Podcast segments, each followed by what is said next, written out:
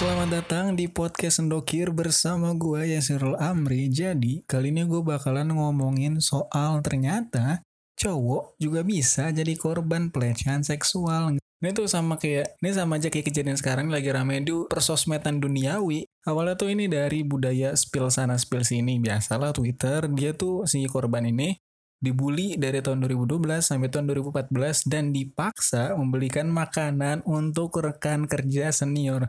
Hmm, seperti tidak asing membelikan makanan-makanan seperti ini. Terus tahun 2011 juga dia katanya udah dimaki, dibully segala macam sampai akhirnya di tahun 2015 dia dilecehkan secara seksual. Si korban ini katanya nih dicoret-coret bijinya, pakai spidol, bahkan didokumentasiin juga. Hmm, apa jangan-jangan ya kasus kemarin yang mural tuh dilarang karena pemerintah tuh udah kayak ngelihat masa depan gitu. Ah, kayaknya mural-mural ini bakalan dibiji orang nih. Jadi kita larang nih buat bikin mural atau coret-coretan ini. Terus pertanyaan gue tuh satu, kok bisa? Padahal kan KPI itu tuh bukannya sangat terhormat ya.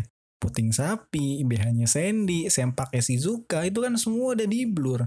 Terus sin-sin pukul-pukulan di Naruto nih yang lagi berantem-berantem, itu juga udah di skip. Kayak tiba-tiba Naruto lagi sama musuhnya, lagi berantem-berantem, eh tiba-tiba udah jadi kasual ngobrolnya. Ya kan? Terus gue juga bingung kenapa kasus ini bisa ada. Padahal kan mereka udah sangat terhormat, bukan?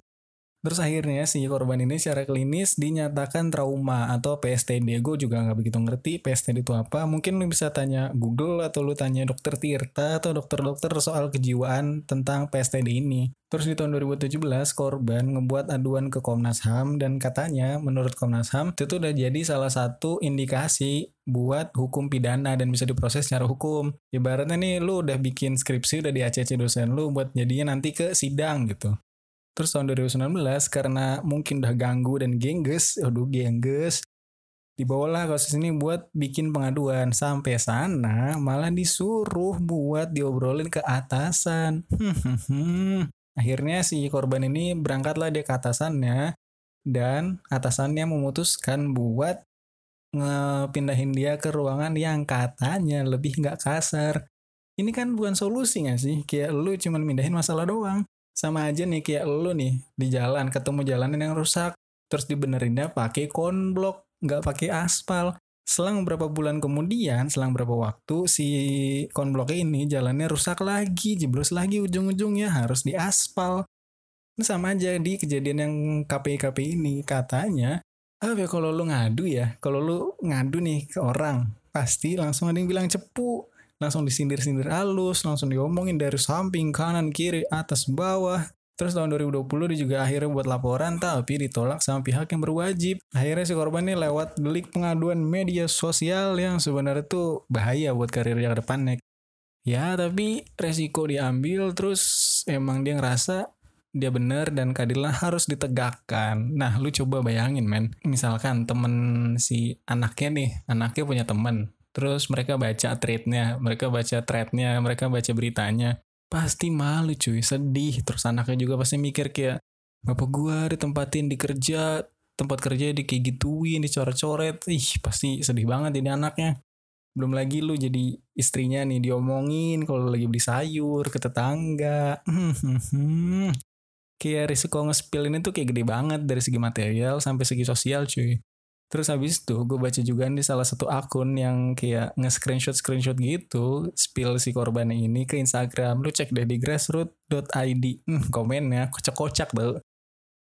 Ada nih yang komen kayak ini nih KPI ini kerjaan yang ngeband ini ngeband itu alasannya kekerasan pornografi tindak asusila tapi kelakuan pekerjaannya kayak gitu. Terus ada juga yang komen bubarin aja lah bubarin. Gak jelas kerjanya. SpongeBobnya dibilang porno. Ternyata otak karyawannya doang. Gue sih setuju kayak kenapa sih?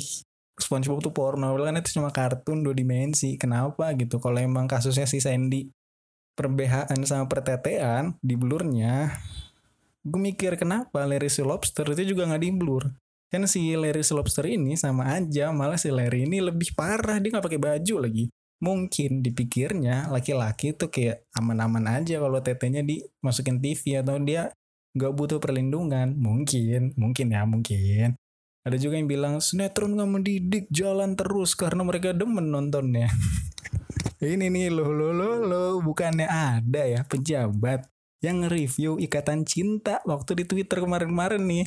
Mana yang akunnya tuh akun-akun yang dia pakai akun verified-nya lagi. Cobalah, Pak. Kalau lu mau nge-review ikatan cinta, ya lu coba deh pakai akun alter biar agak halus sedikit mainnya, nggak ketahuan sama publik. Terus gue juga jadi mikir ternyata laki-laki atau cowok juga bisa jadi korban pelecehan seksual dan mungkin itu asalnya dari bercandaan kita yang dulunya kita anggap lazim gitu waktu kita sekolah atau waktu kita masih muda anjay kayak dulu kan kita kalau waktu SMA SD SMP SMA mungkin ada yang namanya bercandaan starter nah waktu sekolah pasti lu banyak kan nemuin bercanda-bercanda kayak gini lu starter tau kan kayak kakinya ngangkangin terus ada satu orang si kampret yang uh, nge-starter itunya temennya gitu ya ini bercanda-bercandaan yang biasa mungkin waktu dulu terus ada bercandaan keplak pantat menurut gue bercanda sama ngebully itu bedanya tipis banget. Kalau misalkan bercanda, ya mungkin begitu yang dibecandain atau si korban ini bilang stop, ya udah berhenti.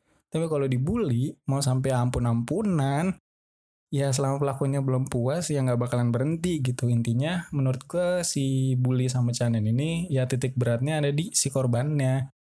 Ada persetujuan nggak buat mendefinisikan bareng kalau ini tuh bercanda? Terus gue juga kayak makin ragu sama penasaran aja penyelesaian kasus ini tuh nanti gimana. Apakah cepat prosesnya? Padahal kan tadi disebutnya di ceritanya katanya udah dua kali pengaduan tapi dua-duanya ditolak dan suruh kelarin secara internal. Tapi kabar baiknya nih menurut gue biasanya kalau ada kasus-kasus pelecehan, perbokepan, kalau yang viral apalagi nih prosesnya itu selalu cepat selama ada bukti otentik sama netizen-netizen yang kuat buat viralin ini buat di pengadilan. Ya kita berharap aja semoga korban dapat keadilan dan si korbannya juga bisa bangkit lagi. Ya semoga pekerjaannya juga aman habis kena kasus-kasus kayak gini. Kayak percuma aja kalau dia menang nanti di pengadilan tapi kehilangan penghasilan kan tetap sedih. Jadi buat lo hati-hati aja semuanya cewek maupun cowok dari pelecehan seksual. Buat lo nih yang pelaku kekerasan seksual.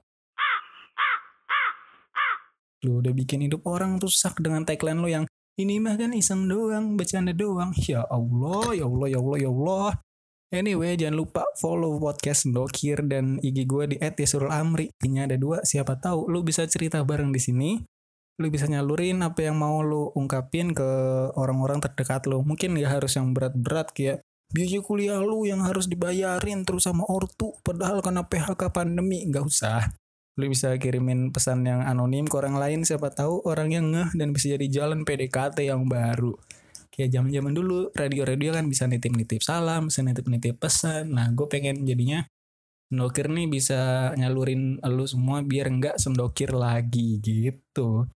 Makasih juga yang udah dengerin podcast Mendokir sampai akhir. Anyway, podcast ini udah ada di Spotify, Anchor, Google Podcast, Apple Podcast, Kaskus Podcast juga. Pokoknya ada di layanan-layanan streaming yang apa ya, yang mainstream lah. Udah ada semua.